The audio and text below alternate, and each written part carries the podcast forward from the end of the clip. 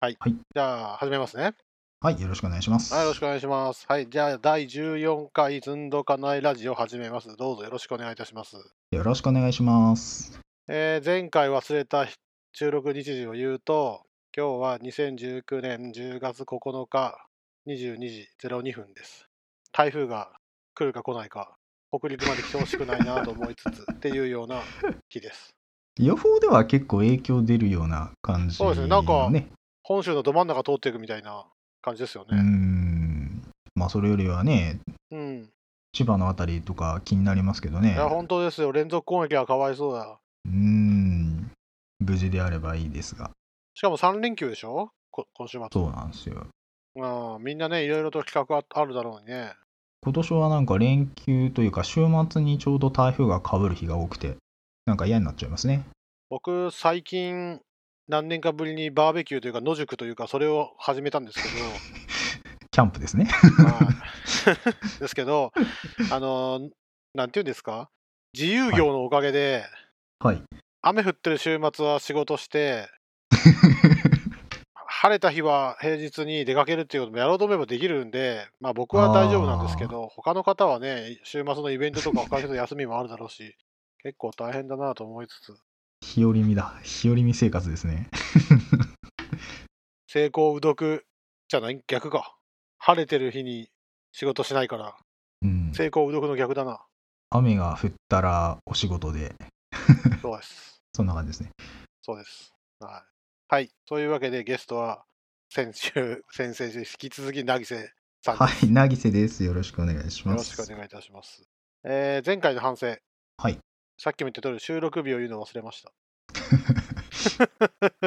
なんか、前、8月でしたよねとか言ってるくせに、これいつの話してんだよっていう感じの会話の内容になっちゃってました。はい。で、さらに、収録から公開がめっちゃ遅れました。すいません。多分2週間ぐらい以上空いたんじゃないかな。結構しましたね。はい。えっとね、お疲れ様でした。あ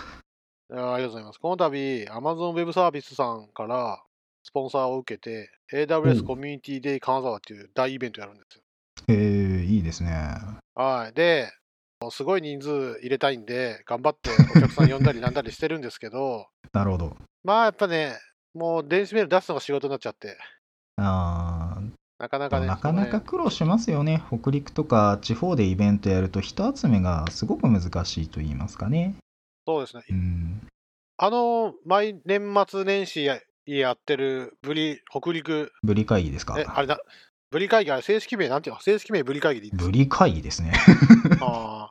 ーね、Java と .NET を学び尽くせる1日間と、ブリを食い尽くせる夜を堪能できるあれなんですけど、はい。あれな何人でしたっけ、毎回。あれはでもね、80人ぐらいかな。ああ。50、30ぐらい ?60、40ぐらい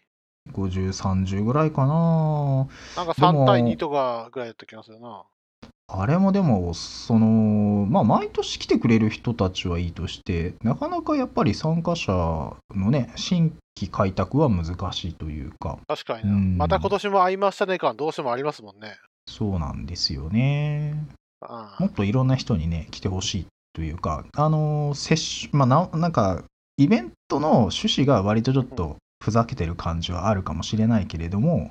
うなんか、セッションの内容というか、イベントの講師陣の豪華さで言うと相当なもんですよ。確かにね。あれを日本海側でやるっていうのは結構すごいと思いますよ。そうですね。だから、まあ、北陸ず、まあ、随一の、まあ、Java.net イベントと言っても過言ではないと思ってますねいや。ー、と思って僕は絶対毎年欠かさずそれだけは外さず言ってるんですけど、この素晴らしさが周りに伝わらないのはね、なかなかないっ、すね。まあみんなやっぱ、その、もう一個し一緒に仕事してる方も言ってたけど、やっぱシステム開発勢はうん。成果物がオープンにならないことが多いし、そそねの。今、僕も仕事何件か受けてるんですけど、はい。もう完全に、なんていうんですか、孫受けの下請けだから、もう俺の名前が出ることもないし、そのプロダクトのどこが使われてることかも分かんないっていうような感じの仕事をせざるを得ない状況が多いんで、はなんかね、一方的な偏見かもしれないですけど、.NET、Java でシステム開発でっていうと、なんかどうしてもそういうのがあって、なんで、そういうところに行っても、じゃないか、そういうところに行こうにしても、仲間を見つけることが同僚以外には絶対いないというか。なんかね、だって Ruby とかね、Python とか、そういうのはね、言語だけで結構つながりがあったりするんだけど。いやー、どうなんでしょうね。まあなんか Java 界隈とかは広すぎて、なんかあんまりこう言語でまとまりはない気がします。いや、なんかも。うね、なんか別に Java ちょっとやってるよぐらいの、かじったことあるよぐらいの人ね、いくらでもいて、まあ、僕も Java.net 勉強会行って、じゃあお前 Java.net どのぐらい書くのって言ったらほとんど書かないんで、第1回でも言いましたけど、Java.net の行く末がこの業界決めると思ってるから、ちょっとその動向とかうん、こういうところ顔出す人がどんなこと言うのかっていうのを聞いとくのはね、絶対損じゃないんで、ぜひね、みんな行ってほしいなと思いますし、AWS コミュニティで金沢来てください。みんな そうですね。でもね、平日ど真ん中なんですよ、こ今回は。はいはいはいはいはい。それは11月20日水。曜日なんですが、飯代は Amazon さんがなんと出してくれて、昼、夜付き、夜は軽食ですけど、昼弁当付きなんで、ぜぜひ、あの、お時間ある方来てください。加藤さんは、あれですか、Ruby のやつはか、は絡んでないんですか？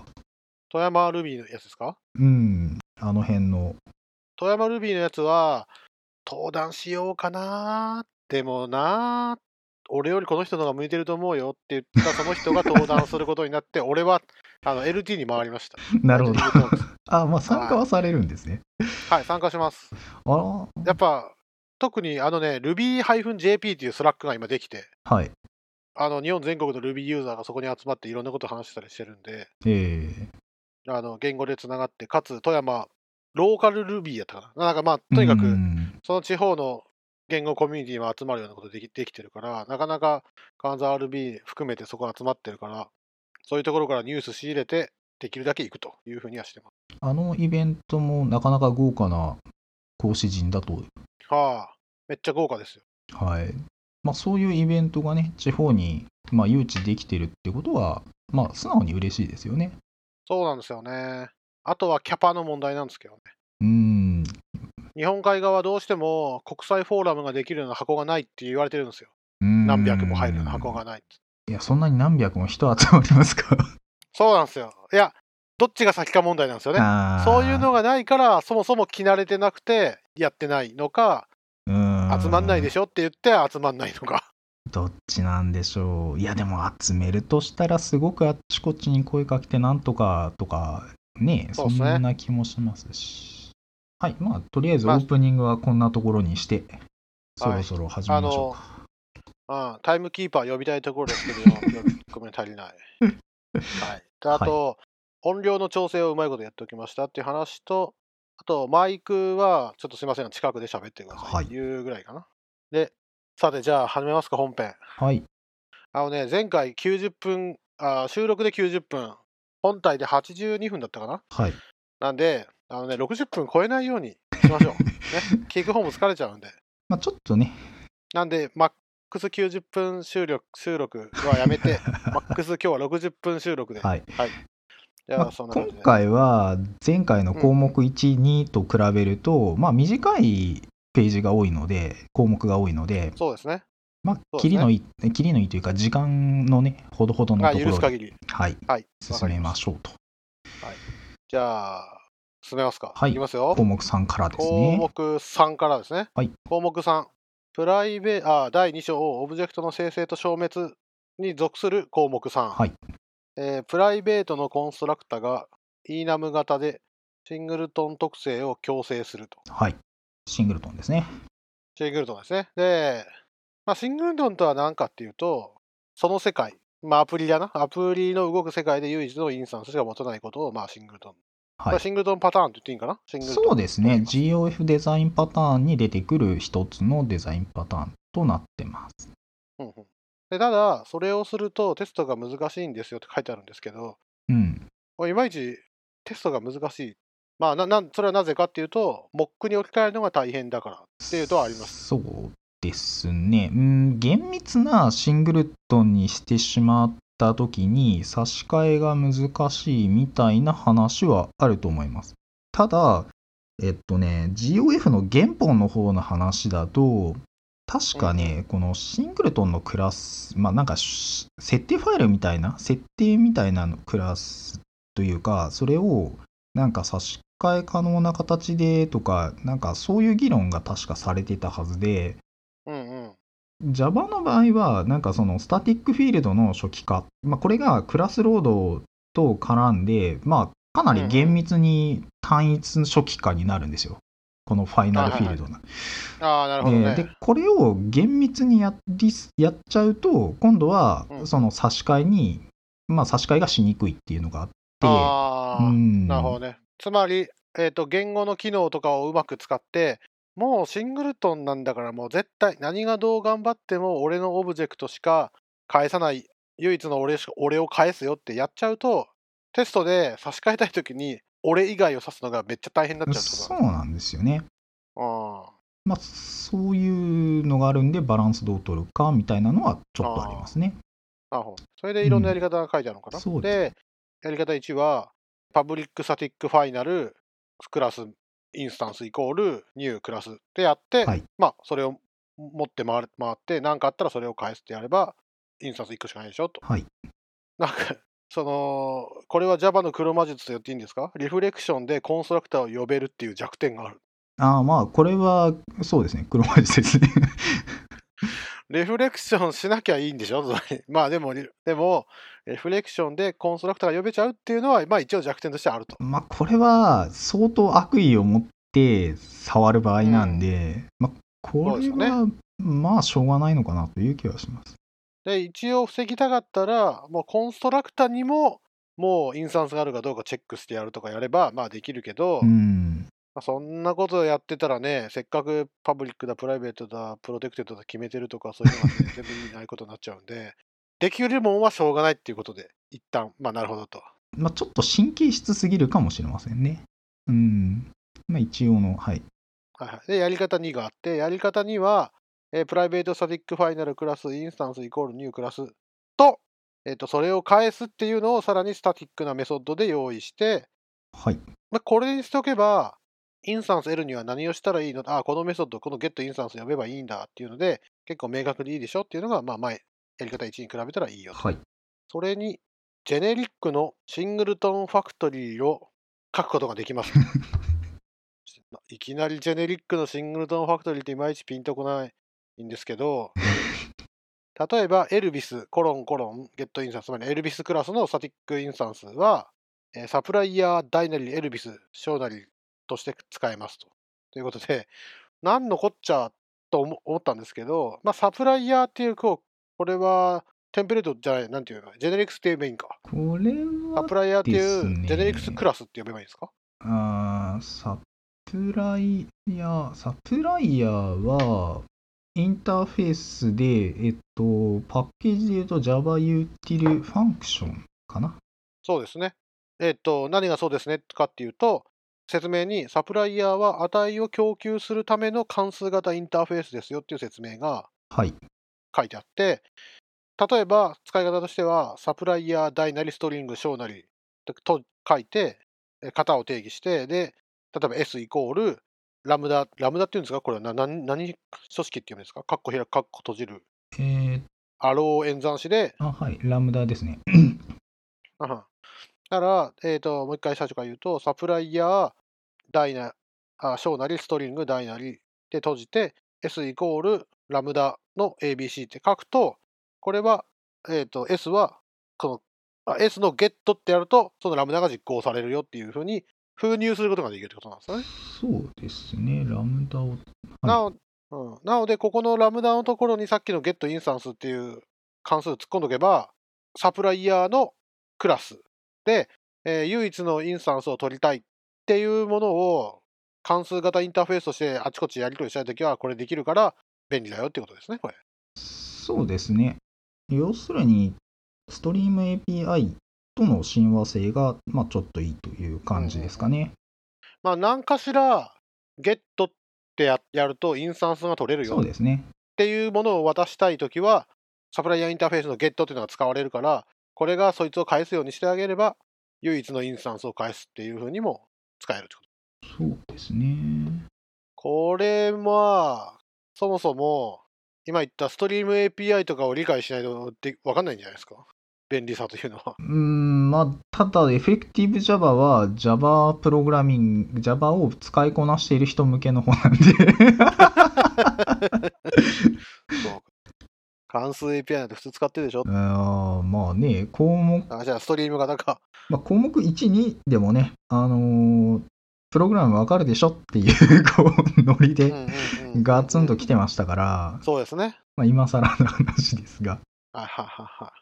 とにかく何かインスタンスを得るっていうのを、この関数型インターフェースでラップできるっていうふうにしとくと、いろいろ強みがあるっていうのは、ストリーム API とかその他もろもろ考えると、はあ、なるほど、そういうことがあるかもしれんなっていうのは、なんとなくわかりました。はいまあ、これないとね、だって、じゃあ、全関数型に使うときには、全部そのクラス、基底クラス、じゃあ基底クラスはないんか。じゃあえっとあ、そう、基底クラスを extend するか、インターフェースを実装するか、どっちかになっちゃうんで、そんなことやってらんないから、このアダプターパターンというか、そういう1個、これを使うんだよっていうクラス、インターフェースを間に挟んでやるっていうのは、なるほどなと思いました。で、戦術の2つの方法。えはい、で、この2個の方法だと、シリアライズしてデシリアライズすると、インスタンスできちゃうんですよ。ー、そうですね。はい。例えば文字列化して、それを復元とやると、インスタンスこのように1個しかないのに、一旦文字列になって、一旦戻ってくるから、また2個 ,2 個目できちゃうじゃんっていう風にいなっちゃう。やいやいや、えっと、単純にシリアライズしてデシリアライズするためには、まず、あの、このシリアライザブルインターフェースをインプリメントしておかなきゃいけないんですよ。うん、なので、逆に言えば、そんなことする必要ないよってなれば、まあ、このインプリメントシリアライザブルしなければいいって話で、で、これ確かね、うんシリアライザブルは、まあ、使わないみたいな話が 確か出てる、後ろの方に出てるはずで、ああまあ、まあ使うならねっていうのがここから先の話で、このトランジエントキーワードもなんかその直列化するときとかにここの値は持たないとうん。かそういうためのキーワードだし、えーああ、なるほどね。うんそういうあれやこれや、まあ、これ項目89って書いてあるのがそうかな。で、なんかそのシリ直列化するときに、なんかその専用のメソッド使って、えー直列化したり戻したりみたいな宣言の仕方とかもあるんですけど、まあ、そこは多分ね、シリアライザブルの項目で、えー詳しい話は出てるはず。なるほどねだ。からここでは直列化可能にしたければ、とりあえず列挙使えば楽だよみたいな話が書いてあって。そうですね。さ結局、全部の問題を解決するのは、enum っうん。て書くと、唯一の、要は単一要素しかないで。すね1。個しかないものを持つ、えー、イナミュレート、あイナムを作って、それを書けば、そうですね。僕、いまいちピンとこないんですけど、これど、どういうことなんですかね。えっとね、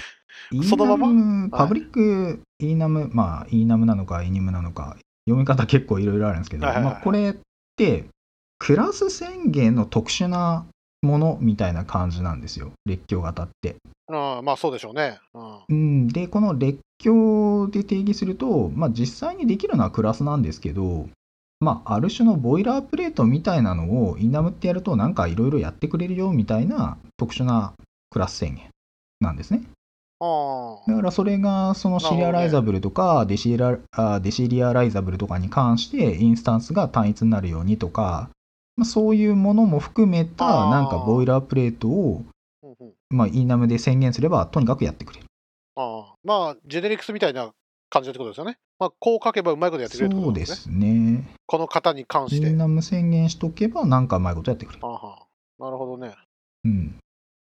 でも、一般的なはい。イーナムって、パブリックイーナムカラーって作ったとして、はい。例えばパブリックイーナムカラー、カッコ開く、レッドイコール FF000000 とか書くんですよね。うん、まあまあまあ、そんな感じですね。えっ、とね、コンストラクター呼ぶ感じで書くんですけど、ここではそのインスタンス作っといて、はい。そのインスタンスをここに書いちゃうってことなんですよね。えーっと、そうですね。例えば、レッド、ブルー、グリーンっていうのを、まあ、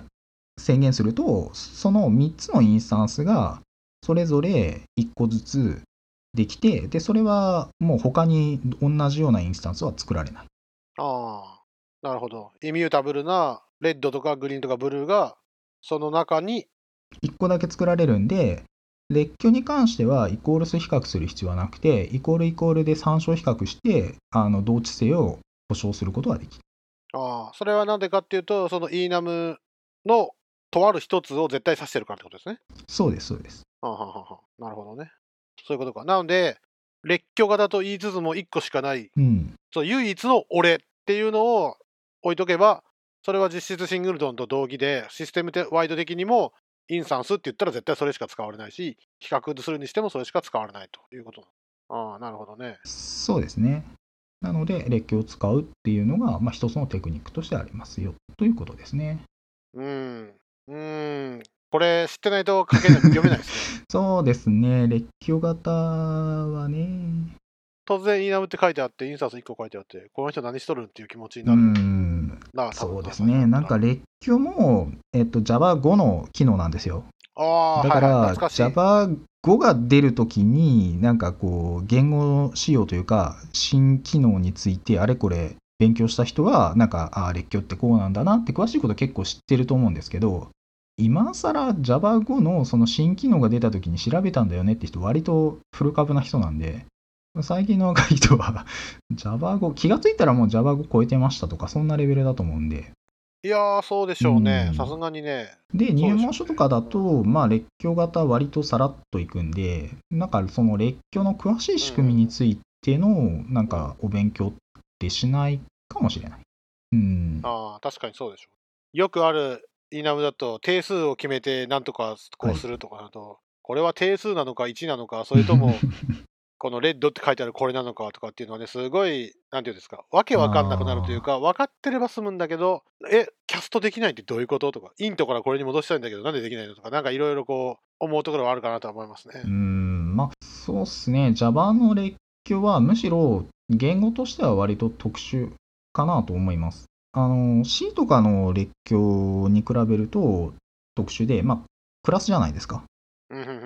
だから、列挙にメソッドを持たしたりとか、そういうことができて、まあ、オブジェクトになってるっていうのが特徴としてあって、なんかこう C とかね、C プラの列挙ってもっとこう、プリミティブなというか、ものなんで、そうね、ただの単なる、まとまあ、ネームスペースみたいなもん、うん。まあ、タイプデフの、まあ、そういう意味で言うと、ちょっと言語としあの言語機能としての Java の列挙は、まあ、ちょっと特徴的な方かなという気がしますね。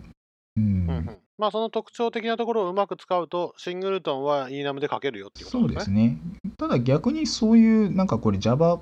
Java らしさなんで、あの別の言語から来た人に、はっていう感じがするかもしれない。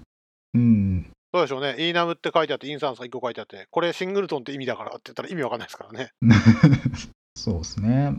まあでもこね、今回勉強したんで、それを見たら、つまり、これはシングルトンを実装したクラスなんだなって思えるってことですね。そうですね。そういう可能性もあると思って、まあ読めるというか、うん。まあそういう意図もつかめるかもしれません。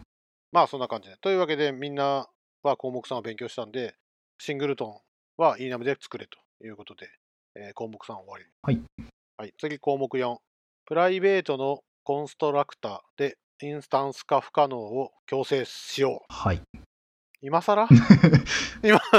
項目1から2までずっとそうやってなかったっけ？もう気質なのではという。ああああ項目1だったっけ ?2 だかに至ってはね、パブリックなコンストラクターを作るのとか言っちゃってませんでした。すでになんか出てた感はありますよね。はい、今、今言う。はい。まあまあまただ、ここで言いたいのは、スタティックメソッドとスタティックフィールドだからなるクラスを書きたくなることが、まあ、大体あると。あ。はいはい。Java ってネームスペースないんですよ。あの、とにかくクラスに属さなきゃいけないので、そうですよね。なんで、なんか箱を作りたいと思ったら、とりあえずクラスになるんですよね。そうですね。はい。で、クラスを、そうやってユーティリティクラス的なもの、要はスタティックなものをこう作って、スタティックなメソッドしかないグループをこう作っていくとはい。いいんだけど、それすると、そのパブリックなコンストラクター提供されちゃうんで、うん。匂いしちゃうんですよね。そうなんですよ。なんで、ちゃんとプライベートなコンストラクターを書いてあげとけと。で、はい。中でエラーを投げるように書いとけと。そうですね。そうすると、ああ、なるほど、これはそのネームスペースのクラスなんだなということがわかるから、あの、素晴らしいと。で、さらにファイナルって書いておけば、継承禁止もできると。はい。なるほどねと。はい、項目4。これで OK ですか？あいいんじゃないですか。まあ、あの、そんな難しい話じゃなくて、まあ一応、これも結構神経質にやるんだったら、間違ってこう入して、まあ、インスタンスにドットつけても、スタティックメソッドは呼べるんですけど、まあ、そのインスタンス無駄だよねってことで、まあ、それができないようにしようっていうのが、うん、それをより強制的にできないようにしようっていう、まあ、ちょっと神経質な、あのーまあ、気配りというか、コードの書き方という話ですね。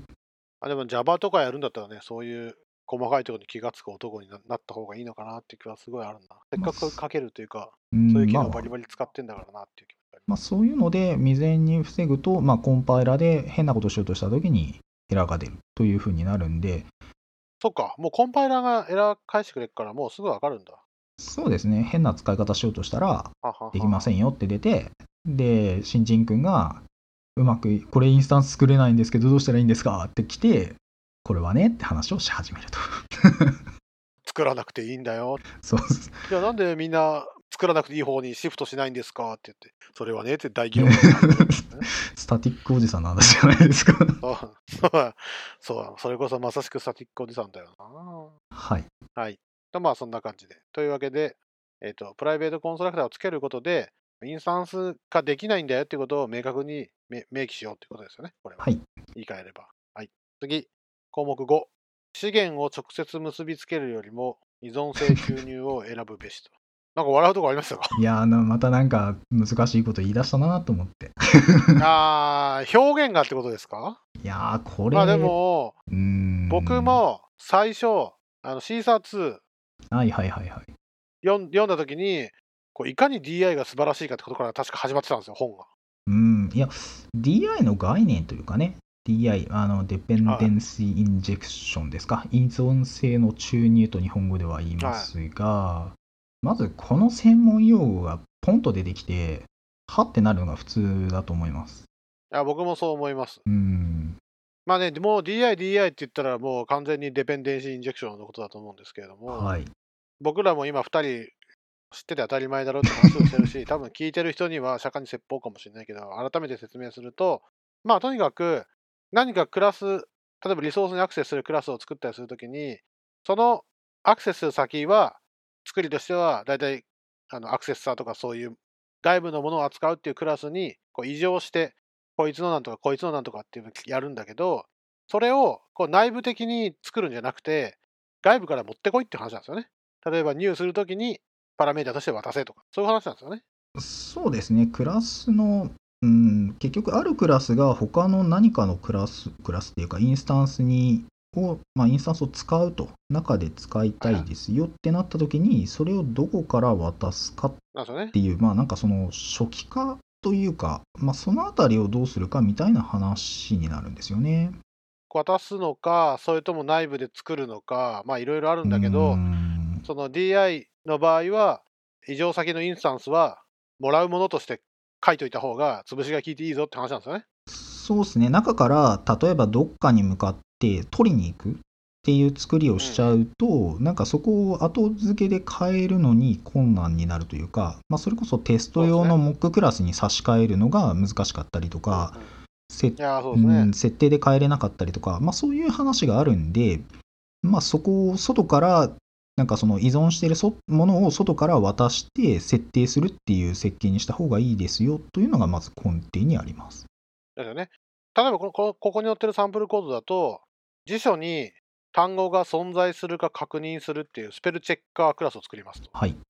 で、スペルチェッカークラスなんで、スペルチェッカークラスの入り口には、え文字、文字列を渡すと、内部的に保持している辞書の中から調べて、あ、内部的に含まれてますって言ったら true、含まれてませんって言ったら false を返すっていうクラスがあると。はい。でそうすると、じゃあその辞書どっから持ってくるのっていう話で、はい。依存性注入を覚えなければ、知らない人が作ると、えーバッドパターン1、全部スタティックにする。はい。えー辞書は内部的にプライベートスタティックファイナルで、なんか適当な辞書っていうクラスを作ってインスタンスをメンバーに持っといて、で、えースタティックで呼ばれたら、その異常先のインスタンスを元に、えートゥルーかフォルスを返すと。それがパターン1。まあ、決め打ちで辞書を使うということですね。そうですね。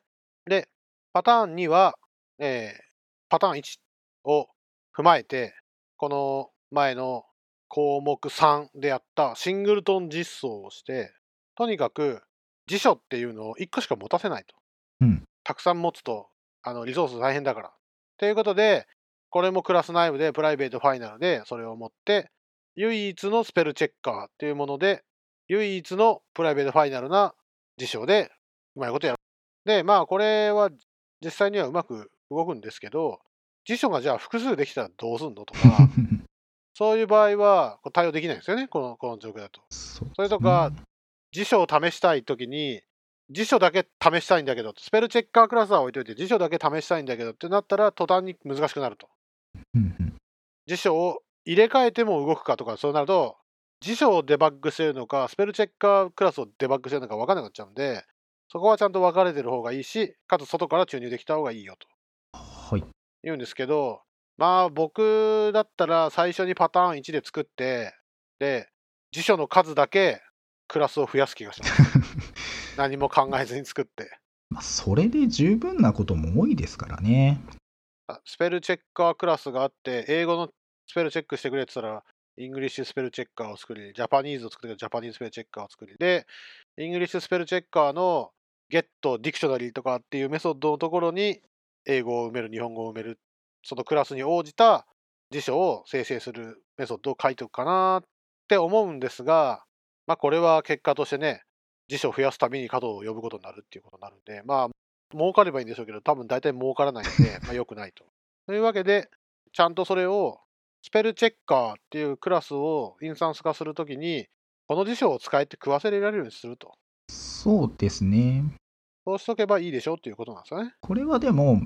いくつかあって、あのーうんこのコンストラクターで引数渡すっていうのは、コンストラクターインジェクションと呼ばれるやり方で、ああ、なるほど。インジェクションにもやり方、種類があるってことなんですね。はい。あの、スプリングとかだと、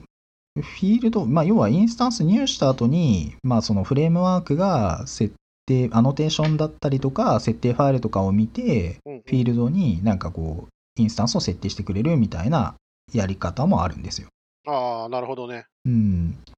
まあ、そうじゃないと、異常先がたくさんある場合、全部コンストラクターに書くのかよって話になっちゃいますからね。そうですね。まあ、ただ、コンストラクターインジェクションの方が安全というか、まあ、確実というか、コンストラクターインジェクション使い派が結構いますね。それは前の議論と同じですかね。うん要は、アトミックな操作というか、なんですかね。そこに間違いないんだから、間違いないだろうっていう話。まあ、それはあると思いますね。まあ、ただ、この辺になってくると、どちらかというと、その、えーフレームワーク側のお作法とかの話になってくるんで、まあ、ここにも一応、あの、スプリングの話題がちょろっと書いてありますが、なんかもうそうなるとね、あの、Java っていう言語仕様の話というよりは、スプリングっていうこうフレームワークの、まあ、DI コンテナの思想の話とかに近い話になってくるんで、ああ、なるほどね。確かにね。まあ、ちょっと突っ込みすぎると話としては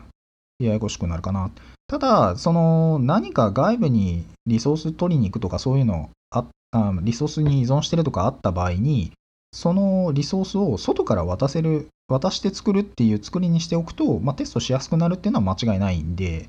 そのうんうんうん DI コンテナを使ってなかったとしても、なんかそのパラメータで外から渡すっていう設計にしておいた方が、まあ、テスタビリティが良くなったりとかそういうのはあるんで、そうですね。それがここで取り上げられている、まあ、テーマなのかなというふうに思います。ああ、ああ、なるほど。そうですね。そうなんだよな。例えば、僕、昔 Windows か。Windows のプログラムをしとったときに、はコンフィグを読むとき、うん。 ini ファイルから読むか、レジストリから読むかっていう議論がああ、なるほど。あって、で、そんなことを気にせずに呼びたい、プログラマーには呼びたいんで、まあ、1個ラッパーを書いて、えー、getConfig とか、そういうメソッドを用意して、はいはいはい。getConfig のキーを書いたら、そのキーに相当するものを返すって書いたんですけど、はい。これはね、依存性を注入するレイヤーがなかったので、どうやっとったかなまあなんかコンパイルオプションかなんか見て切り替えてた気がするな。そうですね。C だとどうしてるかな。し確か GOF のシングルトンにそれに近い話題がありましたよ。うん、ーだから、まあ、GOF を読む回かなんかあれば、そっちで 議論するといいんじゃないでしょうか。そう、そうなんだよな。ただ、やっぱり、こう僕の目的としては、要はコンフィグを単に読ま読ませてあげたいっていうクラスを作るのに、はい。このコンフィグ、そのコンフィグリーダーを、このインスタンスを入手するときに、じゃあ、レジストリから読みたいとか、じゃあ、 ini ファイルから読みたいっていうのを、こう、上の、そのコンフィグファイルを入する人が知ってないといけないっていう作りはダサいかなっては思ったんですまあでも、あの、DI コンテナっていうか、そこって、その、まあその、コンフィグファイルとか、そのリソースを読むやつと、それを使うやつっていうのの、その関係性を組み立てて、うんなんて言うんだろう、スタンバイっていうか。その参照関係をこう解決して、準備できました、さあスタートしてくださいっていう感じで、キックする、そこを担ってるのが DI コンテナみたいなイメージなんですよ。ああ、そうだと思いました。それなんで結局、これ、そうやってそういうレイヤリングするんですよね。うんまず、スタートしたら、まずそこが初期化をして、それから動かすと。そうですね。例えばこの環境はテスト環境だからメモリから持ってこい、なんでか持ってこいっていうのをこうあらかじめ用意して、うんでさらにそれをラップしてるメソッドとかクラスを API、こここの本でいう API、要は一般の人が使うものとして提供するってことななんですよね。ので、起動時にそのスイッチでその組み立てを変えるとか、あるいは、まあ、C とかだとその、ね、マクロの方でコンパイルの時点で切り替えちゃえとか、そういう考え方をうんすることが多いのかなって気がしますけど、なんかそっち寄りなんですよね。で、今の Spring Framework とかって、結構そのオートワイヤードって、その、なんだろう、単一でこのクラスがあれば、それを自動的にこのフィールドにインスタンス突っ込むよとか、そういう自動でこうインジェクションする、アノテーションで自動インジェクションするような使い方が結構されてると思うんですけど、もっと、慣れてますね。オートワイヤードめえっちゃ書いた記憶あるーでももっと古典的な昔のスプリングというか初期のスプリングとかって XML ファイルでゴリゴリゴリゴリこの B の定義をしてああ、それも書いた記憶あるわ。でその時代はいはいはい。だと、まあ、特にそうなんですけどそのインスタンスの関連性をその設定ファイルにわーって書くと起動時にそれが組み立てられてよし組み上がったぞ動くぞっていう動き方をしてるっていうのが、まあ、ある意味では分かりやすいというか。うん。はいはいはいはい。設定ファイルが、まあ、はい。XML で、その XML に、えっと、このクラスを、この設定で、こういうコンフィグ、つまりこういう設定で、まあ、使いますよとえーインスタンス作るんだぞっていうふうに書くんですよね。はいそうするで、で、Java が実行されると、その設定で作られたインスタンスがもうあるから、プログラマーは特に考えなくても、えーちゃんとコンフィグされたインスタンスを使うことができるっていう作りだと。ああ、それなんか確か書いたような記憶があるな、それ。うんまあ、ポイントとしては、その Java の動的ロードを使って、インスタンスを組み立てて動かすんで、その再コンパイル、はいはいはいあのしなくても、設定ファイルだけ書き換えて動かすと、そのあたりのこう、うんうんうん構成というか、設定が切り替わって動くんですよ。はあ、なるほどね。そっか、リビルドしなくていいんだ。そうなんです。そのステップを忘れてましたわ。なんですけど、そのメリット、まあ、それがメリットとして活用できるシーンは結構少なくって。はあ、なるほどね。案外なんかね、もう全部ビルドし直しては時効でいいじゃんみたいなノリになっちゃってたりというか、うん、設定だけ変えて動かしましょうみたいなシーンって案外ないですね。ああ、うん。なるほどね。しかもね、せっかくコンパイラーとか使えるのに、それを放棄してますもんねう。まあ、そんな感じです。この XML 正しいかどうかって誰もわかんないでしょ。あ、いやコンフィグファイル。コンフィグファイルどうチェックするか問題いや、ただ XML が、その、正しいかどうかっていうのは、スプリングがある程度見ちゃうというか、バリデーションするというか、設定おかしかったら、起動時にエラーで落ちるんで、まあ、それはそれですね。まあ、コンパイラーとはまたちょっと違いますけどね。何が言いたいかっていうと、その XML のどこが間違ってるからどうだっていうのは、スプリングが教えてくれるんですか？まあ、一応起動時に、こんな、このビンがおかしいぞとか、そういうのは出てくるんですよ。うん、だから、なんだなんていうんですかね。スプリングのエラーメッセージ慣れしてる人ならわかる。これまたあるあるパターンですね。なるほどね。はい。まあそういうわけで、結局じゃあ、そのね、話って多分10年以上前の話そうですね。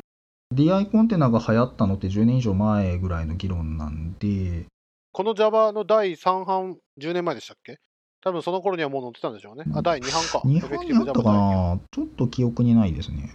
近くにあるわ。Effective Java 第2版。見つからんな。まあ今度、暇やったら探してみるか。まあまあでも、これ、なんて言うんですか ?Java じゃなくても知ってないといけない単語の一つにもなってますよね。依存性注入ってことどうなんですかね、その Java 界隈以外での依存性注入がどのぐらい流行ってるかが正直よくわからないです。ただ、AngularJS とか JavaScript とかでもそういう概念が使われてたりするのは見てるんで、そうですね。Angular は完全にありますね。なので、じわっと広がっているのか、まあ、どうなのか。正直よくわかんないですね。うん。さっきの繰り返しにななっちゃって申し訳ないんですけど、これがあるって知らないと、なんでこんな作りになってるんだろうっていうのは、すっごい思うことがあります。そうですね。あ、これは DI だからこうなんだな DI コンテナのその意義というか価値というかメリットというか、まあ、その辺ってなかなか分かんないんですよ。いや、そうでしょうね。なんかピンとこないっていうか まどろっこしいことやっててなんかわけわからんみたいなうん。感想が、まあ、正直なとこだと思うんですよね。最初見見たときは、え、どこから読むかなんてちゃんと隠蔽しとけよって気持ちに最初になったの。なんで俺が作るときにどこから読めとか書かなきゃいけないんだよと思ってたんだけど、ああ、なるほど、こういう考えのもとでこうやってるから、この部分はそこを書いてるんだから、これでいいんだなっていうのは、この思想が分かってないと分かんないことが多いかなと。まあ、DI コンテナってなんで必要なの議論ってのは多分今でもずっとあってああ、なるほどね。DI の価値を何に見るかは正直難しいと思いますね。まあ、一説には DI コンテナってアスペクト思考がしたいんでしょっていう説もありますし、まあ、手前と後ろうんになんか挟むみたいなやつ。ああ、なるほどね。なんで、なんかその、ある処理をやる手前と後ろに処理を挟もうとしたときに、この DI コンテナ、インスタンスをその組み立てるところが、あのフレームワークでやってると、そのインスタンス組み立てるときに前と後ろになんか挟み込むってことはできちゃうんですよ。そこでうん。で、それをやるために DI コンテナを使っているっていうのは、まあ一説としては、まあ一つのメリットとしてはあって、ただ、まあアスペクトなんてろくに使ってないよって人にとっては、そのメリットは意味がないところなんで、なるほど、まあ、ね。テスタビリティが良くなるからとか、なんかなんとなく使ってるって人が多いかもしれません。いや、でもさっきのアンギュラーの話じゃないですけど、はい。このソフトはこういう構造になってますっていうところに、この言葉があるとすっごい読み、読むのははかどるとは思います。このライブラリのこの部分は、あの、依存性は注入することになってて、こういう作りですって言われると、ああ、だからこうなってんのねっていう気持ちは結構湧く。まあ概念をね、なんか納得してればそれでいいし、逆にね、納得してなかったらなんでこんなことしてんのって、まあ、どっちかですよ。どっちかですよ。ああ。まあ、そんな、なんていうの、受け入れられないような内容ではないと思うけどな。まあ、これの便利さを体感したことあるかどうかっていう問題はあるんかな。結局なんかその成功体験じゃないかなって気はしますよね。うんだって型システムだって型システムとかめんどくさいだけだしっていう議論今でもあるじゃないですか。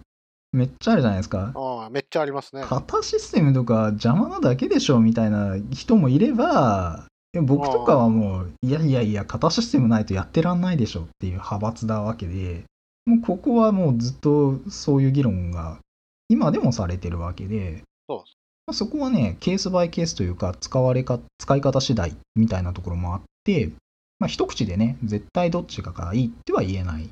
C によってはこっちがいいし C によってはこっちがいいしみたいなそういうもんだと思うんでそう考えると DI はなんとかパターンって言わないんですか？まあ、DI コンテナ自体が一種のパターンなんでしょうね。GOF にはなかったはずですよ。なかったと思います。え聞いたことないんで。ああはい。じゃあ、ー、6ですか。DI、そうですね、DI については朝まで語れるってことですね。DI コンテナの話をし始めると、それだけで大変ですね。朝までいける。まあそうでしょうね。シーサー2のマニュアルでも、その説明だけですっげえ第1章ぐらい使ってたんじゃないですか。そうですね。はい、というわけで、皆さん詳しかったら、詳しいのはぜひ読んでみてください。ただ、えーと、このエフェクティブ Java の中では、それを使うといいよというふうにお勧めされているというのが項目5。で次、項目6。はい。これが最後ぐらいですかね。もう50分過ぎた今日はこんなとこですかね。はい。項目6。不必要なオブジェクトの生成を避ける。はい。で、まあ、引用で、えー、大抵の場合、機能的に同じオブジェクトが必要なたびに新たに生成するよりは、一つのオブジェクトを再利用するが適切。再利用は早い。洗練されている。オブジェクトが不変。かっこ immutable。であれば、常に再利用できますということで、まあ、これだけパッと読むと、まあ、入するなっていう話なんだろうなと。まあ、そうですね。はい。ただやっぱ思ったのは、このオブジェクトが不変だとか、サンプルコードに出てる文字列リテラルとか、はい。この辺の、なんていうの？あもっと言うと、ヒープだとかスタックだとか、ローカル変数とか自動変数だとか、その辺のメモリの上の配置だとか、その辺も含めて Java を使いこなしてる人が読まないとこれ分かんないだろうなって思いました。うん、まあ、簡単に言えば無駄なことするなってぐらいの話なんですけど、そうですね。細かいことを言い出すと大変ですね。はい。で、正直、ストリングの、まあ、このやってはいけないの例にある、ストリング S イコールニューストリング、カッコ、まあ、ダブルクオート、まあ、なんたらかんたらダブルコートみたいな、要は文字列リテラルを渡して、あえてストリングを入手し直すみたいなことは、まあ、無駄ですよというふうに書かれているんですが、これね、正直言って、これが問題になるようなプログラムってほとんどないです。ああ、なるほどね。まあ、これは確かに良くないんだけど、良くないと言っても、じゃあ、どのぐらい良くないかって言ったときに、これがあったからバグになりましたっていうことはまずないですね。なるほどね。うんえっとね、そのサンプルがこう載ってて、そのサンプルは、まあ、例えば、渡された文字列がローマ数字かどうかを調べる。ローマ数字っていうのは、あの、ドラゴンクエスト4の I と V とか、はい、ああの表記ですよね。かどうかを調べてるメソッドっていうのを作るとして、はい、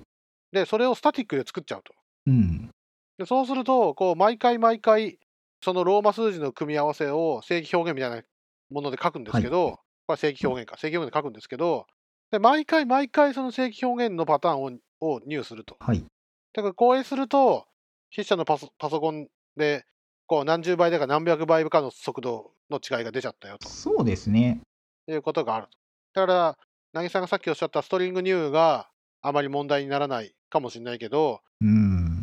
めっちゃたくさん呼ぶメソッドをスタティックでさらにその何回もマッチングオブジェクトを作るように作っちゃうと遅くなっちゃうよ、これはあの正規表現のパターンクラスのコンパイルっていうのが遅いっていうのに起因してるんですね。なるほどね。なので、結局その重いオブジェクトを入するのを、うん、あの無駄にやるととても遅くなりますよっていうことが書かれてます。で、うんと、これは程度問題です。だから、あの、ものによるっていうのがまず一つ。まあ、例えばニューストリングをしたぐらいでは、ほとんど変わらない。インテジャーとかも入したところでほとんど変わらない。まあ、要するに軽いオブジェクトを入したって、まあ、正直、それでバグになるというか、あの性能問題になることはなかなか稀なんですよ。まあ、もちろんやらないに越したことはないんだけど。ああ、なるほどね。で、その上で、こういう重たいやつがたまにあるわけですよ。この正規表現リテラルとかもそうだし、確か、まあ、ただこれ、落とし穴があって、じゃあ、あの、シンプルデートフォーマットクラスをシングルトンにして使い回そうってやると、これはダメなんですよ。これはダメで、なんでダメかっていうと、シンプルデートフォーマットは内部に状態を持っているんで、再利用すると、マルチスレッドで再利用するとバグるんですよ。えー、そんな、そんなバグなぜか、いつの間にか誰かが JST じゃなくななくしてるんだけど、なっちゃうんですね。なので、シンプルデートフォーマットは、まあ、おのおの入しろっていう話になったりとか、まあ、だから、入するか、まあ、使い回していいかっていうのは、本当にケースバイケースだし、その判断基準はなかなか難しいわけですよ。ああ、それは、例えばさっきのシンプルデートフォーマットの話だと、はい。それはもうドキュメント読むしかないんですないんですか？そうですね、ドキュメントに書いてあります。ああ、それはじゃあ、もうケースバイケースですね。名前が違うならな、いいんやろうけどな。うん、だから、イミュータブルなものは再利用可能で、まあ、これは安全に再利用可能です。でも内部にステータス持ってるようなやつは再利用すると、変な状態で再利用されるとおかしくなったり、まあ、あるいはマルチスレッド化で再利用するとおかしくなったりっていうのがあるんで、この話はちょっと神経質にならなきゃいけない話なんですよ。だから単に入しなければいいかっていうと、そんなに単純じゃない。そうですね。読み進めていったら、もういきなりお尻か真ん中ぐらいで、本項目がオブジェクトの生成は高くつくので避けるべきだと誤解しないでくださいって書いてあって、あ、そうです、すみません。つまり不要な入をするなっていうだけであって、俺は入をするなとは言ってないとおっしゃってて、あ、すみませんでしたというのがちゃんと書いてある。そうですね、その Java の、なんて言うんでしょうね、あの Java 自体の VM のパフォーマンスっていうのはやっぱりかなり改善されていて、うんうん。単に入するとかっていうよくあるコードに関してはうんかなり最適化されてるんで、単純に入すること自体がすごい遅いってわけじゃないんですよね。そうですね。小さいオブジェクトの作成と開放は、もう最近の JVM はもう楽勝ですっていうのは、もうこの本にも書いてありました。そうなんですよね。なんで、オブジェクトプールを自前で実装するっていうのはやめとけと。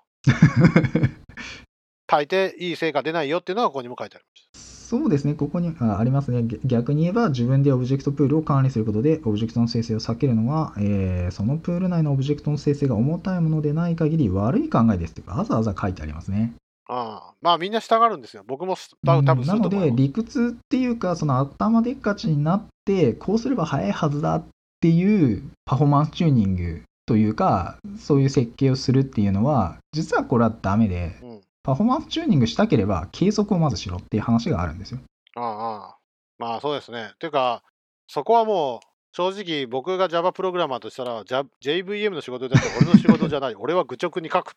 ていうのが、例えば C プラだったらコンパ、それはコンパイルの仕事でしょってこともあるし、うんやっぱそういう、なんて言うんですか？まずはあるべき姿まあ、で書く。素直に書いて、素直に書いて、測って遅ければ、チューニングをしようっていう考え方でいいと思います。これ、エフェクティブ Ruby の最終回と同じ話になってると思います。でも、パフォーマンスチューニングは本当にそうで、なんかこう、ちょっあとああああチューニングをかじっちゃうと、もう最初からこういう設計にしたら早いはずだっつって、むしろ遅い、遅くて読みにくくて、なんか意味のないコードをうっかり書いちゃうとか、そういうのやりがちなんですよ。ああそれはバッドパターンだぞってこの本に死ぬほど書いてあります。なんか早すぎる最適化ってやつですよね。ああ、そうですね。まあ結局やっぱ思いつく思いつくんですよね。ああ、これ毎回ニュース、俺何回もニュースの出せえから一旦ここによ避けとこうとか、まあ、そうなっちゃうんですよね。を、まあ、よほどね、確信があって、まあ、これ絶対重いからっていう確信があればまだしも、なんかよくわかんないでやると、全然効果出てなかったりとか、むしろ遅かったりとか。なるほどね。確かにそうでしょうね。そういうわけなんで、勝手な思い込みで勝手にやったらろくな結果にならないから、そういうキャッシュしたりプールしたり考えんなと、最初はと。そうですね。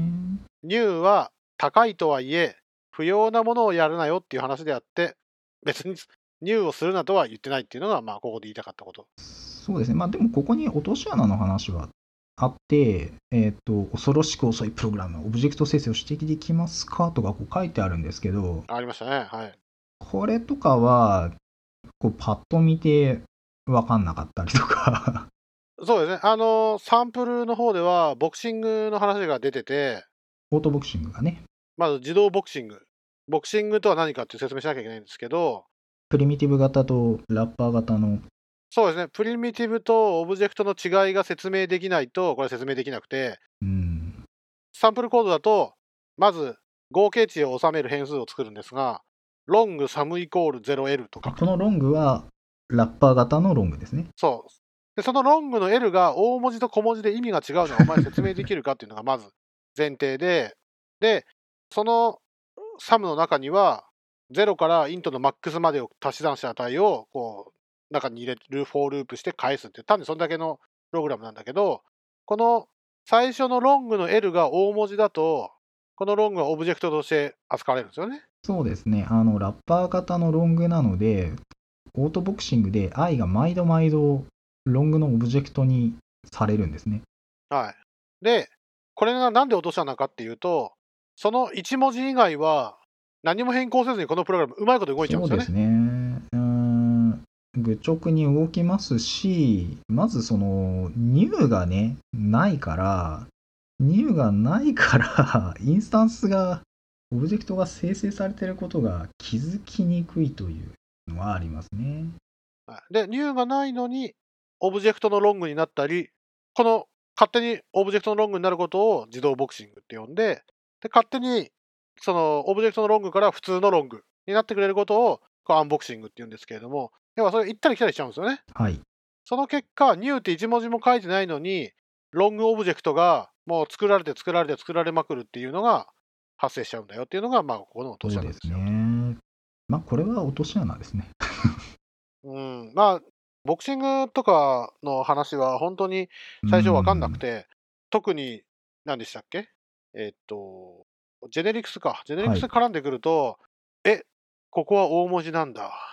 ここは小文字なんだ。俺にはわからんのやけどってどうしてもなるじゃないですか。そうですね。これは初期の Java からある話で、ああ、そうなんですね。初期の Java から、その、まあ、い本当の初期の Java は、アレイリスト型がなくてベクター型だったんですけど、なんかその可変調配列のライブラリにアッドするときに、プリミティブ型でアッドできないんで、ラッパー型に、オブジェクトを突っ込まなきゃいけないんですね。ラッパー型に、オブジェクトにくるんでやってアッドするっていう実装をしてたんですね。で、それが時代が Java5 になったときに、えー、 generics が入って、まあ、その、ラッパー型、まあ、ここで相変わらずラッパー型が使われるんですけど、ここで自動ボクシング、オートボクシングが入って、なるほどね。まあ、そのあたりが、まあ、楽に書けるんですけど、まあ、そのあたりの経緯を知らないと、まあ、落とし穴になるというところで、確かに。で、これも何もかも、なんでかっていうと、Java のジェネリクスがプリミティブ型が使えないっていうところに起因していて、そうですね。で、なんでそれがダメなのかっていうと、まあ、作るときに、まあ、そこまでせんでいいやろみたいな妥協があったんだろうなというところでで、これは Java 言語の負の遺産になってるところの一つで、ああ、そうなんですね。これは、あの、改善しようというあの動きがあります。これが、まあ、前回も言ってたプロジェクトバルハラあ、バルハラはこれなんですね。あこれだけじゃないんですけど、 generics specialization って言って、要するにプリミティブの generics が使えるような、えー拡張しましょうみたいなのが検討されています。あ、うん。なるほどね。この前に話したね、テンプレートでもうそういうクラスができちゃうっていう形にしてたら、まあ別にプリミティブでも使えたんでしょうけど、今のやつはね、前の説明だとキャストなんで、コンパイル時のにうまく展開してうまく動くようにしてくれるなんで、まあ、オブジェクトとプリミティブを行ったり来たりはできないから、まあ、今のような問題を抱えちゃってるってことなんですね。一応言ったんですよ。なんかその Java みたいな動的労働をするような言語で、その展開したテンプレートみたいなやり方って、なんかそのロードしたクラスが、あ、このクラス知らねえやつって、その場でその都度展開するのかとか、いろいろ変な問題が出てくるじゃないですか。ああ、なるほどね。まあそういう、それはその通りか。そういういろいろがあるんで、なんか一概には言えないですし、まあね、どっちがいいかっていうのは分かんないからね、今言った通り。簡単には言えないんですよ。ただ、後の言語を見るに、その、プリミティブ型をもうちょっとうまく隠蔽するようなというか、使うようなあの仕掛けというのが、やっぱり後の言語ではされてますから、なんかそこは Java が出た当時にできなかったことだし、一回出しちゃった言語仕様を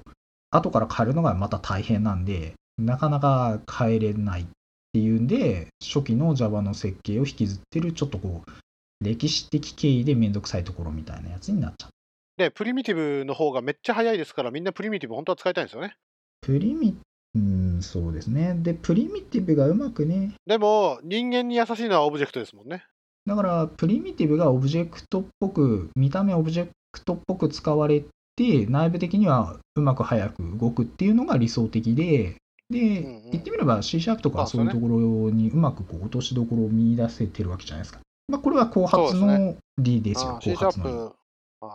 僕も C シャープの 1. 点、1. 点いくつだったかな、に2.0だったかな、のかの入門書買って、最初に載ってたのはボクシングだった気がしますね。重要な要素っていうことで載ってたの。この辺りは、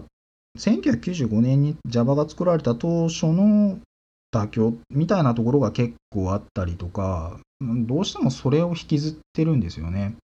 未だに引きずってて、このプリミティブの呪いみたいなのを引きずってるのをどうにかしようみたいな動きが今でもあるし、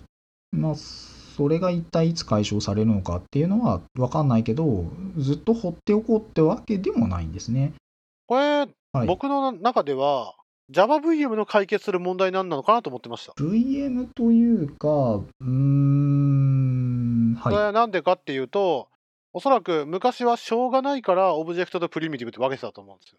い。その実行速度とか、メモリの内部的なフットプリントの量とか、そういうことを考えると。ただ、JVM のおかげで、配列とかその他もろもろも、こうメモリの上でシリアルされてなくても、されてるのかどうかとかは、こうプログラマーが考えなくても、こううまいこと JVM がやってくれるから、JVM に任せていい余地の部分としてあったところが、なんか結局今も解決できないというか、ここまで来ちゃったのかなっていう気持ちはありますね。こう見てて。僕の考えとしては、コンパイラーの方なのかなっていう思いがあるんですね。要するに VM の中では、そのプリミティブ型としてパフォーマンスを出しますよっていうのがあったとして、そのコンパイル段階でまでは、要するにオブジェクト型とプリミティブ型に区別をつけないで、うん、ただ、コンパイルしてできたバイトコードが実行されるときには、プリミティブ型になって最適化されて速いっていうのが理想形だと思うんですよ。うん、うん、うん。ああ、なるほどで、ね。ただ Java はそれを、まあ、やらなかったというか、まあ、なんかもう、当時、まあ、95年、えー1995年当時の、まあ、マシンスペックを前提にしてるから、まあ、プリミティブ型はプリミティブ型で、まあ、プリミティブに作っちゃったわけですよ。パフォーマンスを考えてプリミティブにしちゃったと。あまあ、ね、だから Java って純粋なオブジェクト指向言語じゃないよみたいなことはよく言われるわけですよ。ハイブリッドですよと。プリミティブがあって、こいつらはオブジェクトじゃないからみたいな。でそこがなんか見た目オブジェクトなんだけど、中ではプリミティブで速いみたいな風になってればよかったんですよね、理想的には。そうですね。本当はね。だからコンパイラが頑張ってうまく内部的に隠してくれたりとかしてればよかったのかもしれない。うんうん。なんていうかな、こう、最適化するところは2つあって、はい1つはそのコンパイルするとき、でもう1つは JVM がバイトコードを実行するとき。で、この2つがあって、うんどっちがどっちの仕事してるかっていうのは、まあ、割と結局 Java も C シャープもっていうか何もかもお互い知ってないと、まあ、まだまだ落とし穴にはまるのかなっていう気持ちはそうですね、まあ、り過去のしがらみのない新しい言語とかだと、比較的そういう面倒はないっていうのはあると思いますけどね。うん、あまあ何でしたっけその失敗とか知見を踏まえて言語作るでしょうからね。まあもちろん踏まえてないとね、今更同じ罠にはまってたら、お前は何を見てたんだって話になるわけで。ああいや本当そうですまあ割り切りでね、切って捨てれるみたいなとこもあったりはしますけどね。まあ、Java だってその C++ であった機能を切り捨てることによって簡略化しましたみたいなのも当然あるわけで、まあ、良し悪しなんですよね。まあ、そういう、なんだろう、コンセプトというか、思いがあって削りましたみたいなのならいいんですけど、まあ、そうですね Go, Go ラングとかもそうじゃないですか。なんかいろいろ削りましたよみたいなのはあるんだけど、まあ、それがよまた良し悪しあって、まあでも、その削ったとかじゃなくて。単にその機能なくて下手こきましたっていうんじゃ、ちょっと新しく作った言語としてはお粗末かなって気がしちゃいます。